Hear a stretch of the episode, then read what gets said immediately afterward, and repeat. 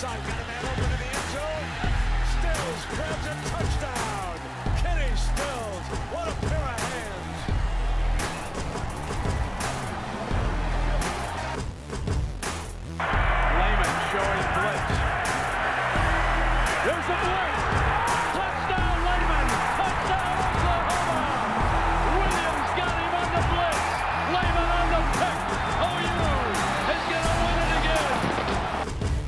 Super job. You're a champions, undisputed champions. All right, guys, welcome to the Bud Berry Bob and Beer podcast.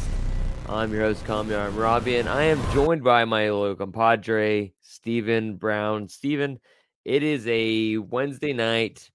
Um, Danny, uh, Danny Okoye just committed to Oklahoma, a top 100 prospect if you're like on the on three recruiting services, and definitely a top recruiting guy in any service, really. Um, but how are you doing, first of all? Good. It's been a busy week, but it, it's been a good week for sure. And I guess the fair's in town too. So uh, there's a lot more because I live. No, I'm not really a fair person to be honest. Like When's the last time you I went? like food. Six years ago, maybe something like that. I, I'm going for the first time this weekend um, in like nine years, eight years. You have to tell me how it is because I'm just like, there's just so many people, and then like you only go there Yeah. for food, and I just Sure. don't eat around like a million people. But I guess it's fun for some people. Is there any fair food that you would rank like top tier as like the thing you have to get, or the top two things that you have to get while at the fair? See, I don't know how many like I know they have all the fried stuff, right? Sure. But I think like my go-tos are always like a turkey leg and always like the corn on the cob. Really? it's pretty- and- pretty classic, Okay, yeah. good. Are okay, corn on the. I the know like. Indian tacos up there too. I never really tried Indian tacos. I never was never really a fan. But it's like okay, corn on the cob. Are you just a straight mustard guy, ketchup guy, or both? Uh corn on the cob? Yeah. I'm Oh, corn on the cob. I was thinking. I was thinking Yeah. corn dog. What the heck? Oh my gosh, corn on the cob. Oh, I see. I mean, you can try like ketchup. It's a To- fair. Total slip. Why not? I guess. Yeah, you could. Corn Whatever. dog, I uh, uh, ketchup, mustard. You gotta mix it up. Okay, okay. My go-tos were always just a classic funnel cake with uh, powdered sugar, and then the homemade root beer. Can't go wrong with that one either. I'm Did you a ever, uh, Really? Yeah. What's wrong? What's wing with root it. beer? I just don't like the rooting for it? taste. It's not for me. wrong Like I, taste? nothing against it. It's just Is it like too sweet or bitter, or or is just like a distinct weird thing to you? it's just a weird thing, and like it's also a little sweet too. So Okay, that that's fair. But More than fair, but anyway, I just like beer, regular beer.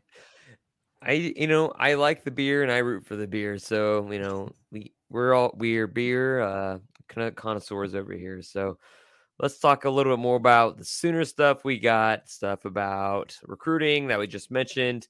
We're gonna just re- briefly touch on the Tulsa game, if anything. Really look into Cincinnati and like what really Cincinnati's this game means for Oklahoma and then just a few other things right after that. But so Danny Koye commits to Oklahoma. It's around 630, 40, somewhere around there.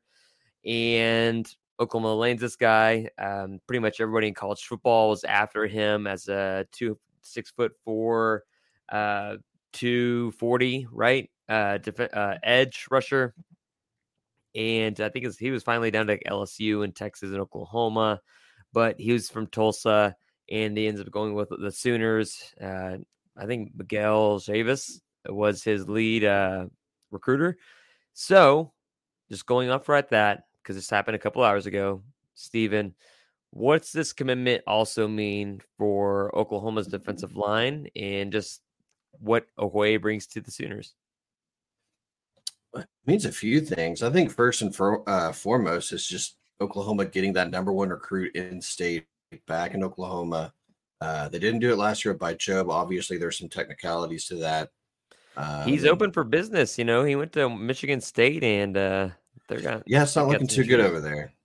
They got they got a couple issues they got to deal with. So, not good. uh, but if anything, it's just one of those narratives where Oklahoma can't recruit in-state. Danny Okoye, maybe, I mean, potentially one of the biggest names in, of in-state recruiting since. I think like maybe Josh Jacobs, but even before that, because Josh Jacobs really wasn't a known name in the state per se. Like he just kind of came out of nowhere, went to Bama, Yeah. and just had an amazing career. And But if David Okoye- Stone was in Oklahoma, he'd be a five star too. So they'd be like the top two Yeah. guys Oklahoma's had in my God. Like this this the caliber of talent too. And Okoye is a guy that I need a write up that's not out yet, but I, I liken him to a guy that's obviously like a five star talent. Like if he was anywhere else, maybe even like like in Owasso or something in state, like if he was especially if he was in Texas, he's in the five star conversation. He's just that good. He's that talented. He's 6'4, 240 ish right now. He's gonna get bigger. Uh, he's fast, explosive, and he's one of the most violent tacklers you'll see on tape since maybe Justin Flowe in 2020. So that is Yeah. just a big time, big time commitment. And what I thought was really interesting was him mentioning that like he would not really think about committing to Oklahoma, and then this new staff comes in and it kind of flips the switch and changes the narrative as far as who Oklahoma is, what kind of brand they're presenting, what kind of team that they're envisioning for not just that player, but for the team going forward. And I thought that was also interesting because that was the same um some i can't remember which player but a, i think it's a pretty pro- prominent player. Their mom like quote retweeted it and was like yeah that's pretty much the same experience we had between the lincoln riley and brent venables regimes as far as recruiting status as it goes. And i think it's just really interesting as far as the philosophy because people thought recruiting would drop off and i mean of course oklahoma has 24 commitments but it has really, really, really taken off uh, because of that. And so let's talk about the defensive line class uh, just in general. You got White Gilmore. People forget about him. You have Jaden Jackson, IMG Academy, Nigel Smith, second, David Stone, IMG Academy, uh, now Koye. This is like unprecedented defensive line recruiting for Oklahoma since what, the early 2000s? When you're re- re- reeling in like all those other guys and like Tommie Harris's and Dusty Dvoracek's and all those other guys like Gerald McCoy's, um, and there were a couple of guys that didn't really pan out, but they were highly rated five stars. This is this kind of level that Oklahoma hasn't seen like in 20 years. Yeah. Yeah, I'm trying to think about like if there's any sort of class that kind of popped off in the uh like between 2010 and 2020, and there's just nothing that comes to mind. Like you had like the Ron Tatum kind of class, and everyone kind of thought, all right, well maybe they're trying to, to turn around, and then uh, Jalen Redmond, but you never had yeah like a Per- class that was Perkins and just Redmond and those guys. across the board just so good at defensive line talent. Yeah, it's insane. Like these are guys that many of them you could see obviously next year they'll need it, but many of these guys you'll see getting a lot of playing time. Yeah, Koy is a guy. If we're just going to talk about him, he's a guy that could obviously come in and play right away with just his frame. Like some fundamentals are need to be worked on, but if you're just a pass rusher, there's not a crazy amount. Like you just say, go get the ball, and I think Danny Okoye can do that as a true freshman. Are there any other commits and or players that Oklahoma should be looking out for in the near future as far as the recruitments with OU? I mean, like this Yeah. class is definitely going to take a few more guys. Uh, they're just going to need to, a lot of guys to replace what's on the defensive line just in general. They're losing like what four people on scholarship. Uh, so they're replacing guys, but it's going to be a big class too. Like what? How what? do- What do we think? Like twenty eight guys? 20, 20 I thought 28 28 guys? when this 27? thing started, but it might be like 24, 25, and then they'll take some guys in Okay. the portal. But uh, if you're looking at like future recruiting, Grant Bricks is still out there, the the top Yep. 100 offensive lineman. There's no really right. timetable for him. Uh, Terry Bussey's decision's coming up in a little over a week from today. Uh, today's Wednesday, so I think he announces on the 28th, if I could recall. Um, probably going to be A&M, but it's one of those battles that, like Williams Nwaneri and Dominic McKinley, like OU's just going to stick around and see what happens. Yeah, I was about to say, do you if think something OU's happens in College Station? Oh yeah, they're gonna they're gonna call Nwaneri down to signing day.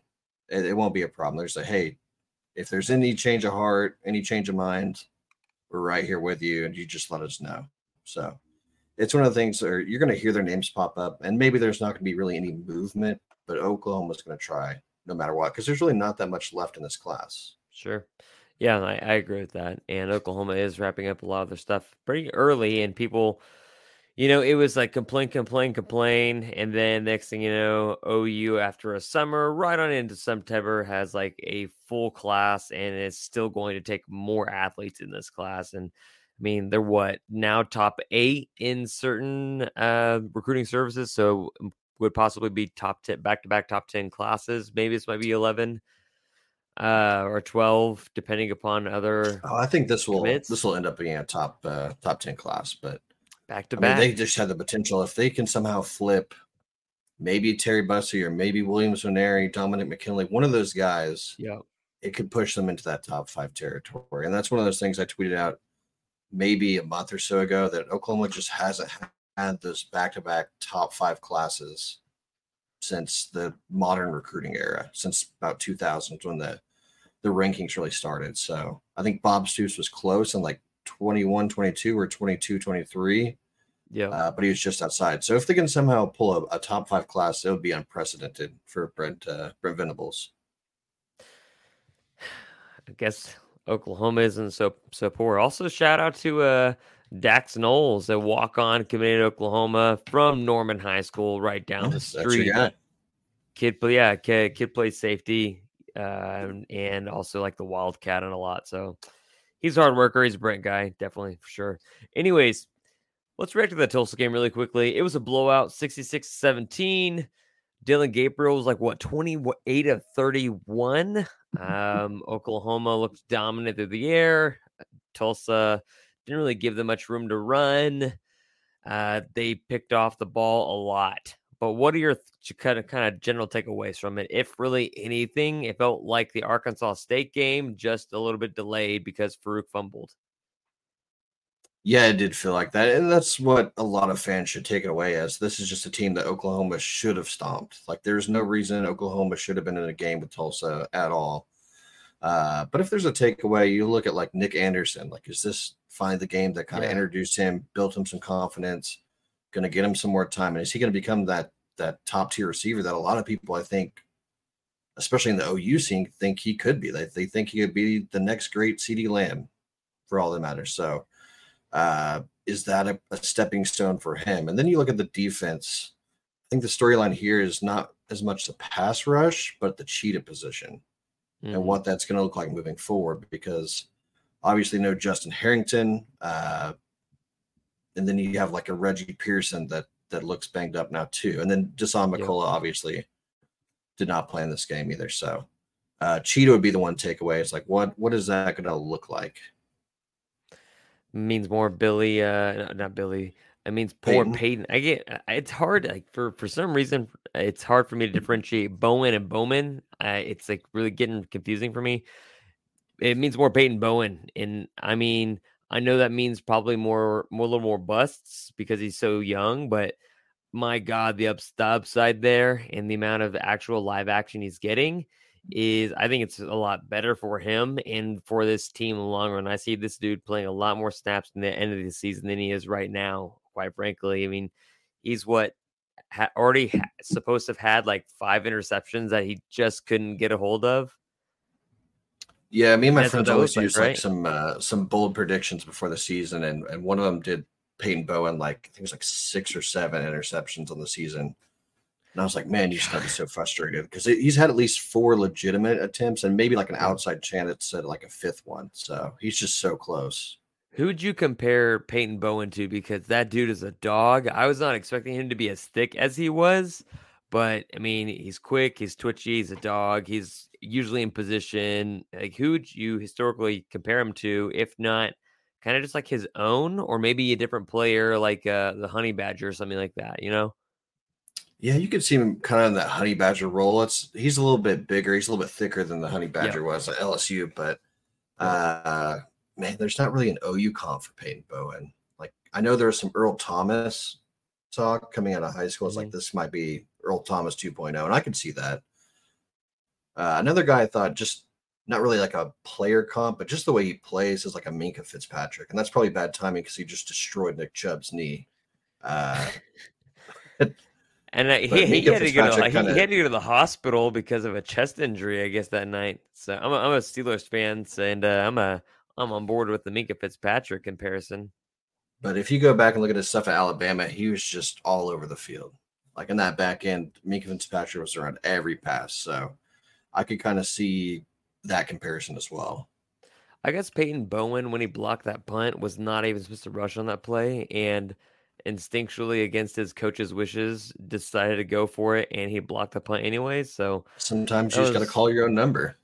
very Roy Williams esque of him. And I mean, if he completely whiffs, I mean, he probably gets just chewed out a little bit and he blocks a punt and everybody loves him on the sidelines. So, yeah, I mean, like you said, I don't think there's much to take away from this. Oklahoma should stomp Tulsa on the ground. Uh, Washington had like 120 something yards rushing on them, but also 400 something through the air. Oklahoma could have had a lot more. They called up the dogs a lot early. What I thought was interesting, you saw a lot of Caden Green. I like that. And I think the Sooner coaches like what they saw in Caden Green as well. Uh, Walter Rouse at left tackle, and then they took him off and put in Sexton, I believe. I don't know what that was about. Do you have any thoughts on that? I think they just want to get Sexton going because he like the talent's there. He didn't really play amazingly, but there's just a lot of rust you got to kick off. So I think some of that was like, hey, it's Tulsa. We may not get this opportunity, especially next or this week against Cincinnati. Let's see if we can get Jake Sexton some reps. Let's see if we can get him going and then Sure. see what he looks like moving into the conference play. So I don't think it was anything against Walter Rouse. I just think that was a very opportune moment for Oklahoma to get Jake Sexton some uh, some real real snaps. Yeah, because Rouse, I mean, he came back, he back like later in the game, anyways. Um, what are some other guys that got some burn? I mean, like pretty much everybody got got playing time in this game once again. Stogner, I think, had a catch. he- had a couple of nice grabs, yeah. I don't know what they want to do with the tight end position. I know they want to show it off, but at some point, really- like just just Just put flex them Nic out. Anderson. I don't, put Nic don't Anderson understand out there as a tight end. yeah, I don't like understand. but I also don't understand why you just can't flex Stogner out as a wide receiver and just like just dip out of all ti- the tight end stuff because Lebby didn't have tight ends at Yeah. UCF. I just like figure it out, do that same offense. I don't see why that's so hard. He's using the Ole Miss version of what he ran instead of the UCF version, which he ran, where they didn't have any Which tight I- ends. To be honest, I prefer that, but at the same time, you're like Spread out the field more. try to like acclimate to your personnel a little bit more. I know you want to get Stogner in there, fun story, but sometimes it's just painful to watch. Uh, what else? There was some other things. I mean, like it's hard to ignore. Dillon Gabriel through Jackson three Arnold. games. Yeah, Jackson Arnold. Okay, that's the next thing I wanted to talk about too. Besides Dillon Gabriel, that Jackson Arnold weird belldozer package. Why? They get down inside like the ten yard line, and all of a sudden they bring Jackson Arnold in. Why? Dillon Gabriel has been smashing it all game. He's missed like two passes at this one point. Why are they putting in Jackson Arnold running that? What I thought was a great first option as far as a pass play. I was like, okay, taken by surprise because Tulsa's clearly thinking he's going to run because that's all it's on tape. And then they try to run it again, and then you're left with Dillon Gabriel again on third down, and they just run it, and then they whatever, and then they kick the field goal. What are your thoughts on that? Like Jackson Arnold, they give him what? I It's just something that that opposing defenses have to prepare for. And I don't think they're ever going to rely on it in like critical situations. At least I hope not. But it just feels like they're putting it out there to set something else up, and they're putting it out there because it's it's an excuse to get Jackson Arnold a little bit of time while Dillon mm-hmm. Gabriel still is playing really well. And you mentioned this last week. You said that, I mean, it's very clear that, you know, like you said, they probably maybe set, be setting things up and that it's just fine when Jackson Arnold's running the actual offense. He's just fine. Uh, but in these weird packages, you're kind of just throwing out there randomly, especially when they're kind of still figuring out the offensive line, which is kind of what we're like kind of finding out ish a little bit, especially where Savion Byrd is. I'm not, we're not I don't think their coaches are really sure about Savion Byrd right now. Um, but it, it's clear he knows the offense when they're actually running it. But it's when they throw out that Jackson Arnold Belldozer package, it's pretty odd. How do you think Caden Green might be sliding to that Savion Byrd spot? Do you think that's possible? I think it's possible. Uh, this would not be the best week to do it, obviously, with Cincinnati's defensive front. But I mean, yeah. if it's going backwards for Savion Byrd, which we we had high hopes for him, I especially had high hopes for him. I thought he was going to be the difference maker this season, kind of get that offensive line going. It just hasn't worked out. And you're moving to conference play, you're on the road, you're in a kind of a sticky situation in Cincinnati. Would I rather have Savion Byrd out there or Caden Green? I think I'd rather have Caden Green just because I know he can finish a block. Yep. Oh, it's interesting. Anyways, you just mentioned it. Oklahoma will be playing really their first away game for the season. I, that that stadium in Tulsa was filled with pretty much ninety percent Crimson. Um, I got them at the least. I mean, it was pretty much all OU fans. And this week they have a true away game at Cincinnati um, at Nippert Stadium. The last time they actually went and played, they played in the Bengals Stadium instead. And so that's like that was the only team meeting I believe between OU and Cincinnati. So uh, actually, I was listening to the uh, New Heights podcast with Travis and Jason Kelce, and they were just mentioning that game, and they're talking about how the Sooners are coming to town. And Jason Kelce mentioned how Oklahoma puts a lot of draft picks into the NFL. So just throwing that out there. Um, anyways, it's going to be the big noon kickoff for Fox, but that means 11 a.m. Central Time.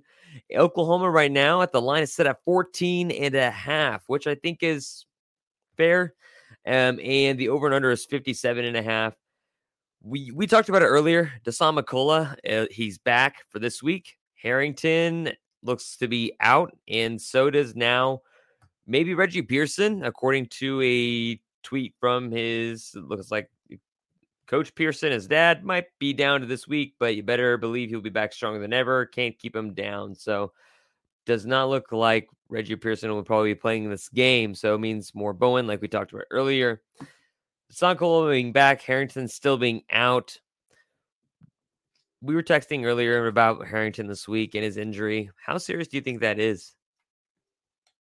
I think they're kind of evaluating because it, it seems like there's no official word, but it seems like it's a knee injury. I don't know if it's like the same knee he had trouble with coming into Oklahoma, mm-hmm. or if this is a different knee. But good point. Uh, it's it's one of those injuries where I think you kind of have.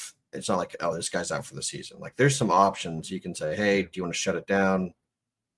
Do you want to do surgeries, get it repaired now, or do you want to just stick it out and we'll, we'll put it back together after the season? So I think it's a comfort thing, just kind of reading between the lines there. But probably not back this week. Probably not back next week. So we'll sure. see if he's back around Texas. Texas, yeah, that's what it usually boils down to. I remember being shocked that you, you when you texted me like, "Hey, Harrington's probably going to be." I was like, "Wait, hold on, what?" Because he came back the second half is versus SMU, and if it's injury that's kind of the serious, I was like, okay, like maybe they thought he sprained something, but it wasn't as bad as they thought. And then after further evaluation, it was just like much worse on an MRI than maybe a CAT scan and what doctors basically feeling on your muscles because you don't have those fancy machines back in the team locker room. Um, so McCullough being that main guy instead of Pearson, instead of Harrington, especially against a team like Cincinnati, and then you kind of have Peyton Bowen still playing there, still getting a lot of snaps. What do you think that means against, especially guys like Emory uh, as a quarterback for Cincinnati, uh, the, the Bearcats, because they have some talented guys. Um, what do you th- what do you think about those guys specifically against Cincinnati's attack? Because they're kind of a ground and pound team more so than they are lots of spread. Yeah, they throw the ball a little bit, but when they do, they don't take deep shots per se. They kind of do what Oklahoma did against SMU, and they kind of go for that five yard, dink and dunk, eight yard, yeah, dink and dunk kind of pass. So I think this might be a really good game to just to get McCullough back because you're not asking him to just chase a guy down the field. You're asking him to use his size, his length to cover that in- intermediate area. Um, so this might be the perfect situation just to get him back and get him in the groove. So, um, but if they go like Peyton Bowen, uh, Emory Jones isn't really known as a prolific passer. He never has been. I think oh, you played him. Do you think Key Lawrence pay- plays a key figure here too? He's been playing really well. I'm surprised. So I would say absolutely because he's. Okay. We've known he's an up and down guy, but through these first three games, he seems like he is all in, except for that one kind of iffy play against SMU where he kind of Sure. stopped. Yeah. but- Sorry. Sorry. I I had an intrusive thought. Would continue your train of thoughts. But Emory Jones, they played. I think he played for Florida in that bowl game where OU absolutely tore them up too. Um, but he's just he's never been a prolific passer. He can run a little bit. He's he looks more put together, which he should be. It's like his sixth year of college uh, than he's ever been. But he doesn't really scare me much as a passer. Probably not as much as a runner too. Yeah, the the post Fickell Cincinnati years have me not very panicky uh, about that situation. Um, I like I like I like the point you bring up as far as the Samakola because Cincinnati is not the team that is going to take a lot of deep shots. They're very lot of rush yardage, lots of on the ground. Um, even if it is in wide sets, that this is a perfect game for him. I even thought about that. It's a good point to bring up. And so this provides Oklahoma with a new set of challenges. It's not just a first away game, it's also I feel like a game that might be close. Do you feel like this game is close a little bit because of the it's big noon in Cincinnati. Fox is going to be there, that's that's where they're you know they're, they're coming from. The fans are going to be fired up. Oklahoma's in town. They're ranked. They're finally in the Big Twelve. It's a really big deal. Um, what does this provide Oklahoma with the new set of challenges besides just the game? Do you think? Yeah, this is going to be their first test of everybody's going to come for you this year. And I know Cincinnati's not part of the the former Big 12, but as a as a new member, as a, a team that's getting the big noon kickoff treatment, all that stuff, all the eyes are in Cincinnati. Like, what better way to introduce yourself to the conference than beating Oklahoma? So, I mean, they're just going to be prepared for that. This is the first taste of, you know, throw the expectations out the window because you are everybody's Super Bowl this year for multiple reasons, but especially because you're either going to make your name because of it or you're going to sour your season. So, Brett Uh, Yormark said so. yeah. And let's be honest, I think a lot of people are already going to talk about it. The officiating last year wasn't that great in conference play. So, uh, how do you overcome that? You can't, you can't make mistakes on the road here. Mm-hmm.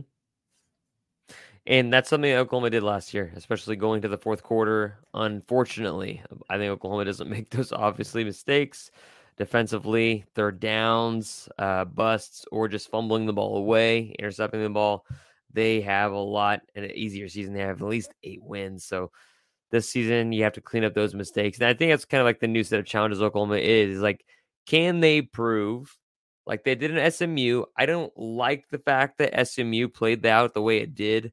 I felt like Oklahoma, I think obviously Jeff Lebby mentioned it, like they weren't aggressive enough on defense. I know SMU was trying to keep everything in front of them, but you, you just have to stretch out the defense sometimes.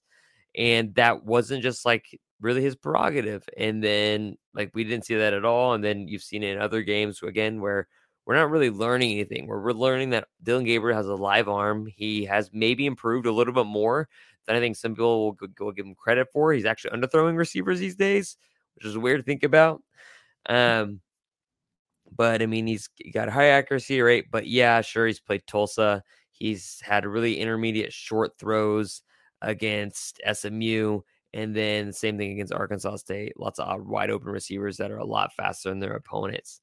And so I think, all right, Oklahoma, it's very likely that they were they were within seven points to 10 points of victory, whether they're in front or they're in behind, somewhere around there, 7 10, 7 3, whatever. Uh, one possession game, probably.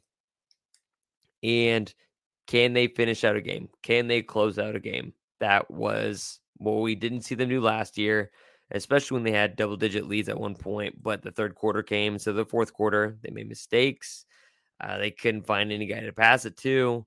And that's the thing you're really looking for is can they close out games? Kind of like that Stoops 2000 year. I mean, of course, I'm not comparing it to like Oklahoma's winning a national title this year. Don't get me wrong. I'm not saying that at all.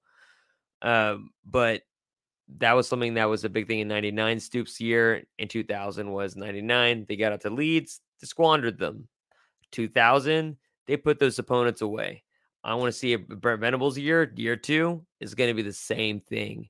And so looking at Cincinnati's roster, we talked about it a little bit earlier. Uh, you alluded to it. Cincinnati's front, especially in the middle of their front seven on defense, is pretty stout. What expected? Uh, what expectations do you have, or units that are going to be tested the most this coming Saturday? Oh man, first and foremost, lead lineup right over the center. So I'm looking at Andrew Raym. I'm yep. looking at a guy that has struggled with maybe some more physical defensive lines in his time in Oklahoma obviously coming off his first uh, full fall camp, pretty much healthy. Is this the time for him to kind of make a statement? It's like, hey, I'm the dude. I'm like the top 100 guy that I was in high school. Like, uh, if I see him starting to push around or you know just getting ran past, like I'm, I'm kind of looking at Troy Everett. Like this is a game where Oklahoma Oklahoma hasn't been tested on the defense or the offensive line too often this season this is a game where they're going to get a big taste before going into Texas. So if you don't look the part here, you got to make some changes. I think you got to make changes in the middle of the game. And let let it be known that Cincinnati is just coming off of a loss against their rivals, and they haven't lost the rivals in like twenty something years. It's Miami of Ohio.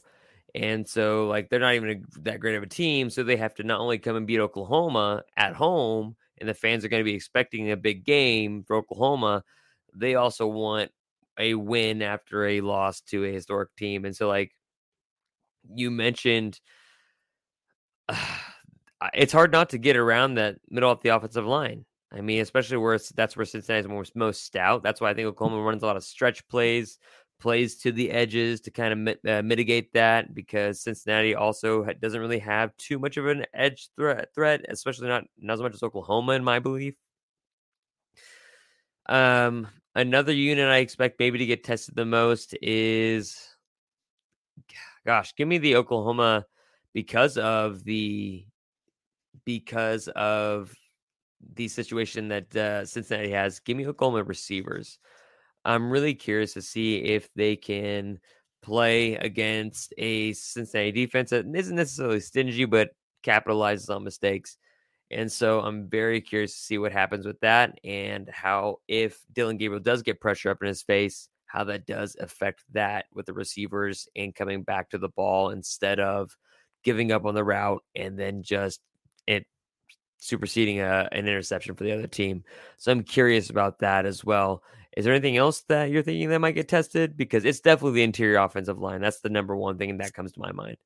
Yeah, to to piggyback off you, uh, I think last week after the game, someone asked Lebby about the kind of the play calling and and why there was so much passing and not not a lot of running because you always hear we're a run first offense. Yeah, and his explanation was, well, we didn't need to run because it was open all day. Like we're going to take what's open to us. We're just going to take the the easy situation get our yards, get our scores, and move on. We're not going to put an emphasis on just going into the grain too often if we don't have to. So um, I, I think that's an interesting point. I think we don't see them try to run up the middle too often. I think we'll see another pass happy day there. Um, but for another unit, maybe the linebackers, mm-hmm. um, because of Corey Kiner, he's a just a strong running back, runs hard, and he'll run right through you. Um, so you look at like Stutsman, like is he going to clog up the middle? Kanak, is he going to clog up the middle? And then you look at what's behind him. A lot of people want to see Kip Lewis, and rightfully so. He's been playing extremely yep. well. I think we'll see Kip Lewis more in the cheetah possibly in this game because I think it's just a better situation to get him on the field for Cincinnati. And then, I, but I look at like uh, Kobie McKinzie, like he's probably the strongest guy in that group. If you're having trouble with Corey Kiner running at the middle, not a lot of dudes can run over uh, McKinzie there. So I wonder mm-hmm. if maybe he kind of gets some more time in this situation there. Yeah. And also think this is a good game where I know Cincinnati does like to run the ball that Oklahoma, I mean, they haven't really played it sounds it sounds bad to say. So they haven't really played a higher caliber. This is the highest caliber team they have played so far this season. I think Cincinnati is better than SMU. And I'm very curious to see because it's been very clear in all three games so far. Oklahoma's interior defensive linemen, um, they kind of get a push in our stop gaps. They don't get pushed around, at least. Um, the defensive edges haven't always got home, especially on passing downs. Sometimes they're getting a bit, bit closer, as we can see through the last few weeks. Um, but they not all the times have contained the edge. And then Danny Stutsman had a silly penalty, or not silly penalty, a silly just like open field missed tackle just of the day, despite having a pick six and all those other wonderful things he's doing as a linebacker. So I think it's interesting to think about the linebackers in that way because this is a team that is really going to run at you and really give you a lot of RPOs, especially because Emory Jones and who he is as a quarterback. So, kind of looking at this team, it's your first away game. Besides really continuing to evaluate how good this team is, because that's what we're realistically doing, is we're continuing to evaluate how good is Oklahoma. Are they really the first, second, third, fourth best team in the conference? Um, or are they pretending like last year? Because last year they started off 3 and 0 and they struggled against Kent State and Oklahoma's kind of struggled against SMU, but they didn't really struggle on defense. On offense, just couldn't get any get anything going. And so, besides continuing to evaluate how good this team is, is there anything you're curious about Oklahoma still through three games heading into Nippert Stadium in Cincinnati? Yeah, I mean, we've touched on the offensive line. I guess we can say one more thing about it. It's just a group that we just don't know what it's going to be yet, as opposed to other groups on this this program, uh, just because of the personnel standpoint. Like, if mm-hmm. Savion Byrd was still there as like a solidified starter, and everyone knew like that's the guy, I don't think we'd be having this conversation. Yeah, we'd say, okay, we'll see if they can take another step forward, but I don't know what this group's going to look like. So that, I guess that's the evaluation. The other thing would be just the coaching. Like Brent Venables, yep. we know we have questions about his in-game coaching.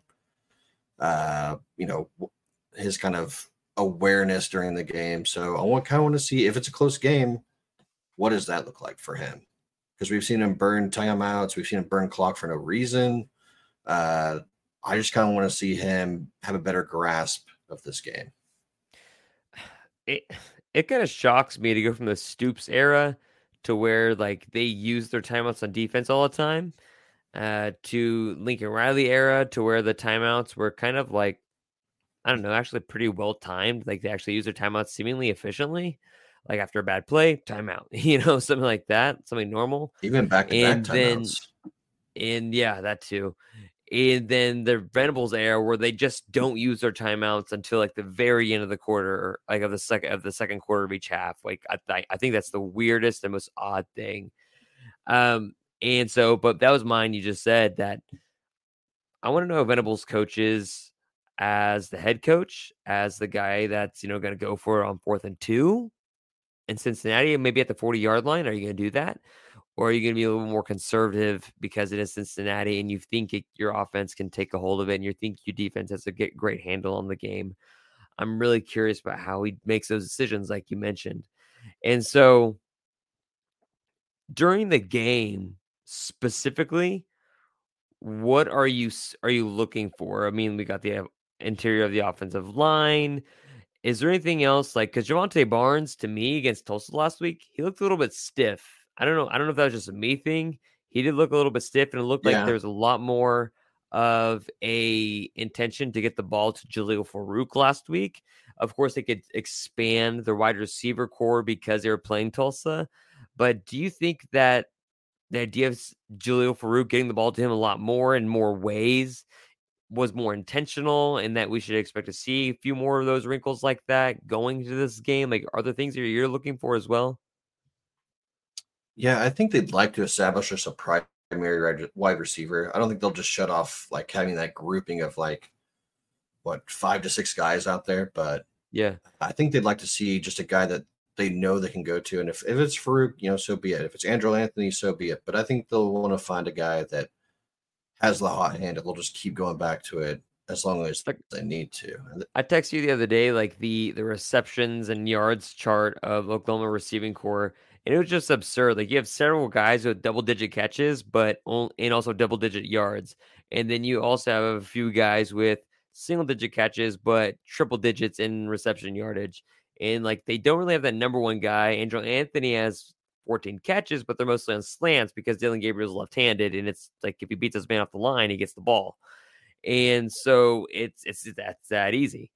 And so it just I don't know. What else are you looking for? Tempo is gonna be another thing. Uh, we haven't really seen OU go fast or go slow. They kind of just been at the same pace all season. It's just non-conference, so no need to kind of put that out there. But I think this is the first week we'll see where, you know, if these guys are eating us up on the de- defensive line, let's go tempo. Let's try to wear them down. And then when we need to, let's slow the game down. Let's huddle up. Let's get the play in, and we'll just run it that way. But I, I kind of wonder if they come out fast and kind of go with like, what did Lincoln do? Uh, like eight scripted plays and just run it Yeah. that way, or do they come out and just see what they can get? Because I think they're going to try to uh, stretch the field. They're going to try to go to the outside as much as possible, but at the same time, like, can we tire these guys out where we kind of get the push we want to just take over this game? Mm-hmm. Yeah, I'm, I'm looking. I'm just looking forward to seeing how Oklahoma actually responds on the road. Like they have not done this, and they're playing with still a lot of new guys um, on the offense, uh, on the offense, and on the defense too. They're playing with a lot of new guys in an environment that's likely to be rowdy. I'm very curious about how they will perform on the road. Like, will they be calm, cool, collected, or will they have like maybe like one dropped pass that leads to a second dropped pass? Um, I'm really curious about it. I don't know. This is We're where that uh, non-rotating captains discussion comes in. Exactly. The Like permanent I- captains. I Permanent. need you to, I. I need to know who to look to for like, oh God, like something bad is possibly happening and or the the the the ship is sinking. I need to know who I need to go to to fix that like right now or who I need to lean on to make sure there's like an actual captain in the room. Where and I'm sure the team gravitates towards guys that that naturally does happen. That's why I don't like the stupid game captain ideas, but hey, whatever. It's Brent. He gets other guys recognition. I think that's cool. So they all kind of respect and trust their teammates, I suppose. Like maybe that's the whole idea behind it. He he also probably understands that the people gravitate toward each other, but it's just it's just a thing. And so I don't really have any personnel concerns. I mean, like I think they're there are bound to be busts in Brent's defense. It happens, especially if you're in the second year or you're a freshman playing the defense. Uh, that will happen, and Cincinnati's is good enough to make you pay. I mean, that's why it's only a two touchdown line essentially. Um, I think the defense will still be stout. I think the offense has the opportunity to be explosive, but will they be explosive? And then will they have a run game? Because the offensive line still has not shown consistency at all in any facet whatsoever. And so, how do you actually expect this game to play out? I definitely think OU's going to kind of trip over themselves and have some adversity for the first time this season. Mhm. Uh, but offensively, it just comes down to how do we just get the ball to our playmakers? Because more than not, the middle of that field's not going to be open for for rushing at least. So how do you get Farooq in? How do you get Andrel Anthony in? How do you get Nic Anderson in? Uh, so I think it comes down to just quick passes, maybe something over the middle, something to the outside. Uh, just getting that passing game going where you kind of have that Cincinnati defense on the back of their heels, and then finally you can pop that big run. And you could also see this as the first opportunity where we see Dillon Gabriel run because we really haven't seen him run all season, but we know he can run it. He did it He's shown last season flashes. He's shown flashes of growth. and that could open up this offense even more. So maybe they've just been holding that back for this situation. Maybe we see Dillon Gabriel, you know, 10 rushes for like 80 yards or something like that. and that was one of my keys of the season, right? Was that Dillon Gabriel's legs are going to really show how far this offense can go. If he actually uses his legs and gets about six, seven carries a game, like they actually do when they have a read option, then I think that opens this offense up even a little bit, a lot, not even a little bit more, a lot more, especially if those safeties have to creep up because well, if one of the wide receivers beats you off the line, it's dead to the races. And that's how UCF used to get you with all their mobile quarterbacks and all that stuff before Dillon Gabriel had the collarbone injury and the other injuries. And um, I think I also I was thinking the same thing. I think this is the first time Oklahoma experiences adversity. I think it's possible the first time Oklahoma gets down by a score, uh, maybe early or in the middle of the game. Um, Oklahoma, I think, obviously has enough uh, more talent than than Cincinnati, especially after the Luke Fickell exit. I think Oklahoma has a lot more talent and a lot more depth, specifically on defense, especially in the safeties and the the say the defensive backs and the defensive line, not necessarily the linebackers, is kind of a concern for me going on to this Saturday because they do love to rush the ball and pound the ball at you, and Oklahoma kind of needs those guys. But also the cheat is really good for that. Um, but again, I'm looking at the offensive line once again. Can Andrew Raym, Savion Byrd, uh, can K Tower, McKade Mettauer, can those guys get the job done in on the inside? If they cannot, I'm curious how soon or how early a Troy Everett comes in, a Caden Green comes in, just not just to rotate, but just to see if they're a better option than what's currently out there. Because there's obviously been lapses through the first three games, albeit not like there's a lot going on in each game. Maybe it's one player here, maybe it's another player there. But I'm curious to see if that was an issue because it was an issue against SMU. And S and Cincinnati has better players. And especially in the middle of that defense, I'm curious to see what happens if they groan or if it's a strength thing just in general. I don't know. So what is your score prediction? What do you happen what do you happen to have going mm-hmm. down in Cincinnati this Saturday after like three and a half, four hours of game time? I like Oklahoma here. I know we kind of are doom and gloom about this defensive line, offensive line matchup, but offensively, Cincinnati doesn't really scare me that much. I think it comes down to Oklahoma's offense, which has been mostly functional all season. So I think they'll they'll pull this one out. I'm kind of curious to see how they do it. Do they go back to the passing game and just lean on that till maybe like an RPO or something? We can work that in like a third down, but I think they'll they'll get the ball to the outside. I think they'll get it deep. Um, but rushing game, I don't think it's going to be there. I think it's going to be another mm-hmm. Saturday where you have a lot of people on message boards be like, "What is this running running back room doing?" Sure, like they're not really doing anything. But it's just a situational football. Fire Bill Bedenbaugh. But I like Oklahoma to win it. I think they will. I think they'll be outstanding on the defensive side of the ball. Offensively, I think they'll prove a little bit more than we expect. Mm-hmm. But uh, score wise, I don't see this being as like a shootout. I think I'll go we're like 28 14. Hmm. Interesting. Oklahoma on the road. See, and I was going to bring up the early odds were Oklahoma 10 and a half, I think. And so my score prediction was I think it's I think it's going to be a closer game. I think Oklahoma's going to face adversity.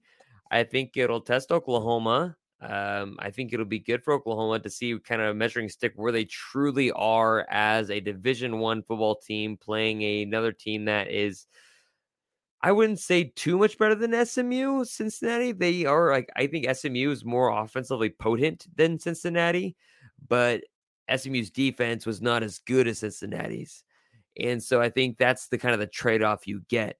And so I think Oklahoma, I still like them here 34 24. I think they both score a little bit more as both teams do. Um, I think Oklahoma is able to still force turnovers, as we saw. Like, heck, last week I talked about Oklahoma maybe forcing two turnovers from the defensive backs, and they get five different guys t- turning the ball over, and Stutsman's one of them, and he runs it back to the house. I mean, of course, it's Tulsa. They had to switch the quarterback after that, and he, even he had some issues. But it it was just interesting to look at. And so I expect Oklahoma to still be in a close game with Cincinnati, maybe pull away and kick a field goal late to seal it. Who knows? Like maybe like that that's what we can go off of and say, okay, Oklahoma is maybe starting to actually put it together as a team, play complementary football, and get drives done when they need to. That's the possibility. And so I'm going Oklahoma 34 24, but I'm still a little bit like shaky on like what could happen. It's the road. They've got a lot of young guys. Uh, but you also have Dillon Gabriel as your quarterback. He's a, basically a senior. I don't expect him to play another year college football. And then in your defense, you have a lot of guys that have played a lot of snaps, with the exception of Peyton Bowen. So I'm not too worried about their leadership there. And so I'm excited for that. Um, so moving on from that, let's talk about a couple teams that are kind of screwed just in general. Um, let's start off with this one first because Oklahoma plays them next week. Iowa State. Matt Campbell has to be truly, truly regretting his life decisions on not pulling the trigger on getting and signing off on those big offers far earlier in his career. Yes. Absolutely. I think you can see the frustration there because I haven't really watched Iowa State this season. I just kind of look at the scores after the games sure. for Iowa State. So I Oh, dude, they're gone. They're gone. a great grasp of what's going on there. But I did see the Matt Campbell I saw the uh, Iowa State fan tell me he's on the hot seat, and then Matt Campbell running back to try to fight him in front of his players. So you can see that Matt Campbell uh, is going through something, and it, it doesn't look good. Yeah, it's it's it's not good. It, it's it's bad, and so it's not something. I mean, that's something we expected. We expected Iowa State to fall off, and we also expected this other team, OSU, that we're talking about. That OSU was favored by seven against South Alabama and they got demolished by South Alabama. No, South Alabama's a good team or a decent team at least, but they still just like they shut OSU down. They used like three quarterbacks. That uh, they had Gundy's son in there. Uh, they looked horrible, and they got just beat to piss in Stillwater. And uh, you got at least you got to hear the chance USA because it's South Alabama's initials. But I mean, what what's going on with Mike Gundy? Is he trying to get fired? does he just don't, don't care? Like what, what's going on there OSU besides the bottom falling out of the program? Before I get to that, I want to see uh, Matt Campbell go like a full Buddy Stephens and just fight a ref this season and just call it good after that. Like, like how bad would he have to beat him a ref? To like he satisfy looks you. He looks just so beaten down. But I just want him to see throw the clipboard, throw the headset, and then maybe get like one or two punches on the guy before it gets it gets broken up. So, uh, but as, as far as Oklahoma State's, they're they're pretty bad. Like this might be Mike Gundy's last year as a football coach at Oklahoma State, at least. gotta let him maybe go. Ever. Gotta let him go. I mean, because do you, you just look do you like see them winning? Don't restock. Yeah, like they've what one game right game? now? Probably not. They've they've won one game, right? They're one and two right? For me, they're 0 and 3 because they're just that bad.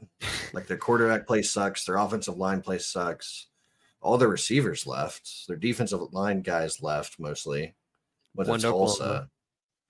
And like your one playmaker of the state is your safety. So, and even he was rumored to leave and go to Oklahoma. That was Kendal Daniels.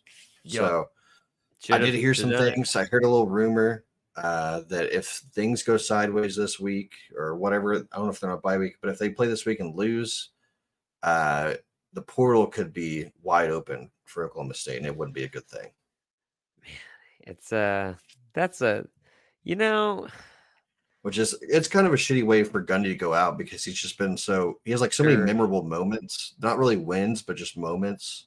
Yeah and just to see him just get demolished by this new era of, of football where it's NIL, it's transfer portal, it's it's recruiting, and he just doesn't do any of that. Kind of sucks, but it's also really but, funny too. Yeah, but that's the thing is like he brings it upon himself to be that grumpy old man in the corner. You know what I mean? Like he makes it that a shtick almost, and it's like, well, I mean, like we're publicly like we are publicly seeing you like destruct your football team for the next foreseeable future because you don't believe in recruiting and the new ways of recruiting these days. And so it's the it's the weirdest and most odd thing, but I'm satisfied because I don't like Mike Gundy or OSU. Um, so kind of moving on to a couple other guys.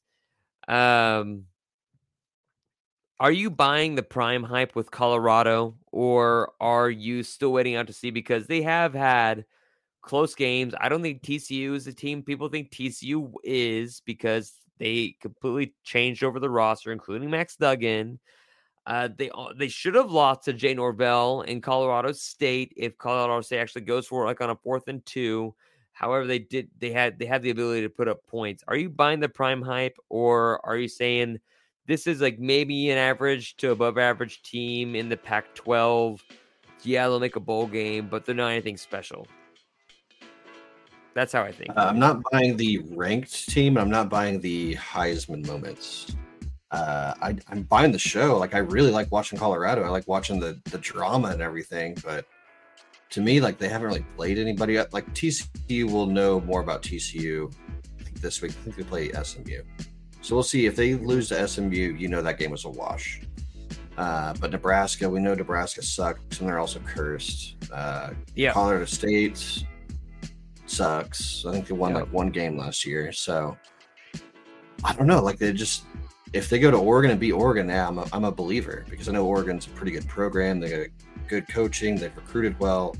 Um, so this is like their first real test, kind of like Oklahoma. Other than Oregon's a lot better than Cincinnati, but I like the I like the show. The one thing I'm worried about is like ESPN posts about Colorado about eight times a day yep. on like Instagram. So I wonder if that is going to start fatiguing people. I know like there's always there's always a crowd out there that wants to see them fail. And I wonder if ESPN is maybe inadvertently hyping that up because there's just so much today. Colorado type. It's always But I like- on E like- ESPN. I like hearing Deion talk. He, he always says like smart things, like for a football coach. Yeah. But I wonder if it's just getting a little bit too carried away, and then egg just comes crashing down against Oregon, or It's like it's gonna be it's gonna be real, real again. Yeah. Like it's it's everywhere. Like all I see over Sports Center, Twitter, um, even Instagram and everything else, even ESPN every other minute is like Colorado football, which is like it's cool. I like seeing that. But I don't I don't buy that they are going to flip that entire roster over and be a contender immediately. I think they've won some games and I think TCU TCU is really the outlier there as far as brand exp- exposure goes because of last year. But I don't think last year's TCU is this year's TCU in any capacity. And so I'm very curious to see them actually play some other teams like UCLA, um, like you said, SMU, uh, USC, Oregon, etc. I'm, I'm very curious to see them play those teams instead and see what actually happens in conference. And so staying in the Pac 12, we talked about this earlier. We talked about this last week. The guy couldn't keep Oklahoma out of his out of his mouth. So here's my here's in and I you mentioned to me before the podcast because I couldn't remember why Lincoln Riley was in the news once again. He banned a you you said a what a, a sports journalist from USC. I think it was a student journalist. I could be wrong. It was a it was a newer journalist. I know Yeah, that for okay. sure. So not a Banned him seasoned from guy. the the the pressers and post conferences and stuff like that. And I thought, okay, maybe this guy just like really not having it. But then I thought, no, maybe he has grown a little bit stale because when he was at Oklahoma, everybody was talking about literally everything he was doing. But because it's the West Coast and it's SC and people don't stay up to watch them at night because they're still not dominant, that he just needs people talking about him because when he was at Oklahoma, he had everybody talking about him. They were constantly the, up there because they had all the talent that they needed. It's in my feeling is that he needs attention because he's not getting that national attention as he was when he was at OU. Is that a, is that like a homer take, or is that does that feel like somewhat an answer there as well? I mean, like he has caught a lot more scrutiny at USC. Like we knew he would I think get there's more scrutiny to, like- in LA. You have Caleb Williams. You have like the returning Heisman winner. You have Zachariah Branch. He looks like maybe the best true freshman in the country right now. And like no one's talking. They're talking about Deion. They're talking about a Colorado team that just beat Colorado State. Yep. And that and a game that started like 9:30 and like half the country stayed up to watch until 1:30 in the morning. So Yep. I think there's something to like, hey, what, you guys remember us, but at the same time, like I have no idea why Lincoln would ban this student journalist or new journalist because I think, from what I understand, it was a puff piece about a player that that's on USC's roster and that overcome some shyness, and now he's like this outgoing, like in the spotlight kind of player, and then he just gets banned. So I don't, I don't understand it. I know, like if he wrote something about a cart girl in Oklahoma, I'd be like, yeah, I'd, I'd ban him too for Damn saying that. But but this just seems like a nonsensical piece. I'm just like, Lincoln, what are you doing? But Again, this is also a that's why I thing where like with the Oklahoma media types have they've always said this, like, hey, Lincoln's like just just not like the media. Because Yeah. they're just So- not always on his side. So he went to Los Angeles, you know, where they don't ask you softball questions. Just, just throwing it out there. But is there? I, I am- I am tapped for this week. Is there anything left on your mind that you'd like to discuss? Uh join Discord as always. Nothing. I Oh usually God. drop like a like a Steve Jobs like one more thing, but I don't have one this week. It's okay. You know what happens. Other than join Discord. yeah, and that's join always Discord's a a good thing. time. Game threads are up. Recruiting talk, NBA talk, fantasy football talk. You can hear me talk about how bad my team is. You can hear other people talk about how good their team is. We're going to talk about Danny Okoye, obviously, and then future recruits, um, football, anything, anything's going on in there. So it's free to join. Uh, the link is always below the, uh, the podcast. So join Yep, in there. Always in the bio.